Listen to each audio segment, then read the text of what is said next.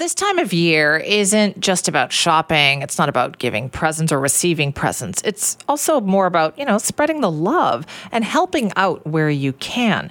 And that's why we want to talk about this next story. It's a local farm that could use your help. So let's find out more about that. Stuart Lilley is with us now, the founder of ReFeed Farm. Good morning, Stuart. Good morning, Simi. Thanks That- for having me. Well, thanks for being here. Tell me, what is ReFeed Farm? What do you do there? Yeah, we're a nutrient recovery facility or nutrient recovery farm um, where we're creating a circular food system. Um, what we do is we we ensure that nutrients from the agri-food industry, so primarily produce, produce uh, byproducts, um, are used to their highest value and not wasted. And that means that we're doing uh, recovery to feed people, we're recovering for livestock, and we're creating soil microbiology and soil amendments to uh, grow more food. So we're just creating a complete circular system. Okay, that sounds good. Can you explain it to me kind of in real world terms? What does it mean for local people and feed, food sure. banks and things Yeah, so like we that? do industrial amounts of produce rescue. So that means that the produce that um, would not necessarily make it to food banks or would just be wasted, we're going to bring it to our facility, and we're going to go through it, and we're going to rescue it and get that back to food banks. So we're going to be that facilitator of the rescue of that product. You know, really the stuff that takes a lot of labor and and uh, work to get through, and then we're going to get that back to, to food banks and charities so that you know they have the nutrition that they're looking for. And then what's left over, we're going to use as a livestock feed. So we're going to make sure that there's no contamination, and we're going to get that back to local farmers so that we can help support their operations. And then we work with the farmers and and uh, what's left over to um, you know really produce soil health products that replace Right. synthetic fertilizers and and uh, you know products that consumers can buy. I love this. Okay, now I know you've had a huge impact to local food banks. How much food have you been able to provide? Uh, last uh, last year we did over 500 tons, so you know that's uh, That's a lot. over a million a million pounds. Yeah, and uh, you know overall we did over 11 million pounds last year, so 5,000 tons through our facility. Um, and there's a lot more that can be done. It's just a matter of you know ensuring that um, you know we have the food industry partners that not only know about us but um, you know want to work with us to ensure that best practices are being followed for them. You know we provide all the data, ensure that uh, 100% utility is coming from this this food that would otherwise be wasted, and we maximize the amount of food that goes back into the food system.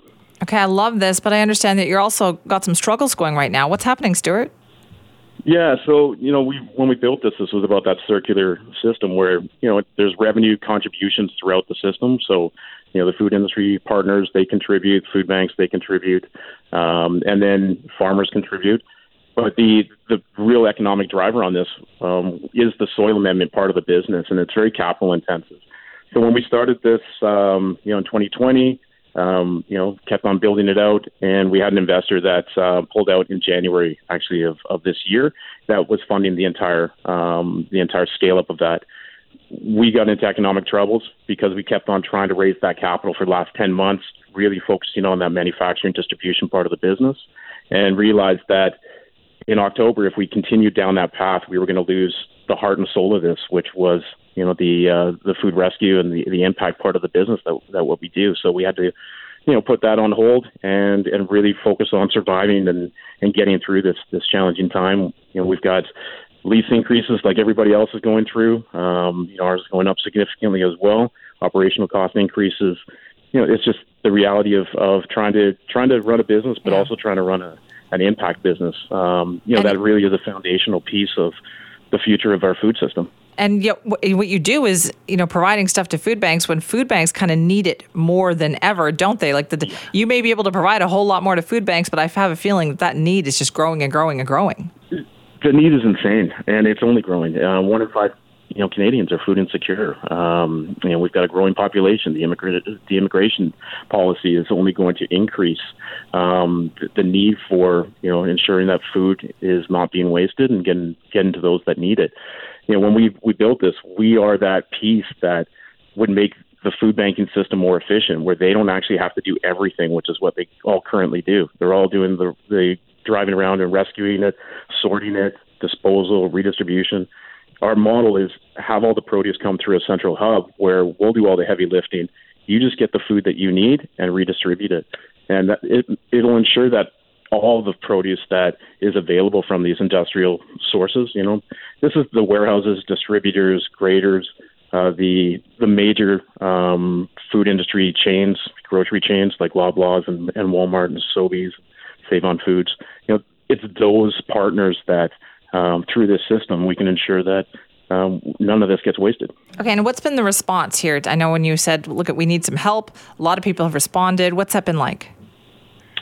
Yeah, we, we put together a GoFundMe campaign, and the um, the response has been amazing. Um, you know, we reached our, our initial goal, and, and we're now um, moving that up to to really try and um, to maximize this this opportunity to really put us on a strong footing moving forward. To, to really have this um, this this impact piece solidified for the long term. Um, we're also doing a um, you know, starting a, not, a not for profit so that we can you know really have the opportunity to um, get those grants that are really for this type of work that we haven't been able to um, qualify for in the past. You know, it's really about setting this up for the future. So uh, I can't believe you know so far how how many people have reached out and and want to be a part of this. And you know, it's really why I started this in the first place. So was to, to bring together the community. Okay, and where can people find out more then if they want to help out? And also, I, th- I can imagine lots of restaurants and perhaps some companies would also want to go, "Hey, I can I can help out with this." Yeah, um, we got GoFundMe campaign. It's GoFund uh, GoFund ReFeed. Um, they can also support us through uh, reaching out, buying some of our soil amendment products as well. Um, we're definitely looking at the corporate community here, though, the, the larger um, food industry companies, to let them know, hey, we've got the solutions for you. Reach out that you can be a part of this as well, and we can actually check this off as this is done. We've we've fixed this problem. Let's move on to the next level. Um, you know, they can reach out to me directly, and they can go to our website.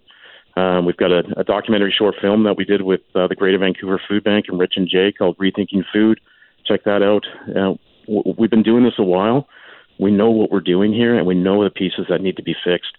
But we need uh, we we need all of, all of uh, the industry and, and the community to to be a part of this.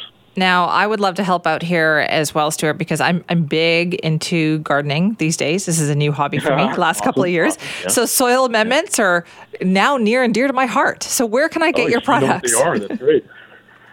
yeah, so we've got we've got worm castings, uh, which are the, product that we produce is really um, high level. It's all about the microbiology that's in there. Uh, we've got vermicompost. Uh, we've got living soils. Um, you know, we've just got we've got the products that are actually going to create the life in your soil, which is going to uh, support your plants and and uh, and ensure that your nutrition and, and the the product that or the produce that you're growing is, is going to be next level. Okay, and where can people find this stuff then? They can go onto our website or they can reach out to us directly. Um, we have it at uh, the farm gate, so um, we're out in Langley on 216th Street. Well, you know what? I'm going to be out that way on the weekend. I might just have to pay you a visit. So, thanks, thanks very much for this, Stuart. Thank you, Simi, for having me on. Anytime. That's Stuart Lilley. Check them out. It is ReFeed Farm.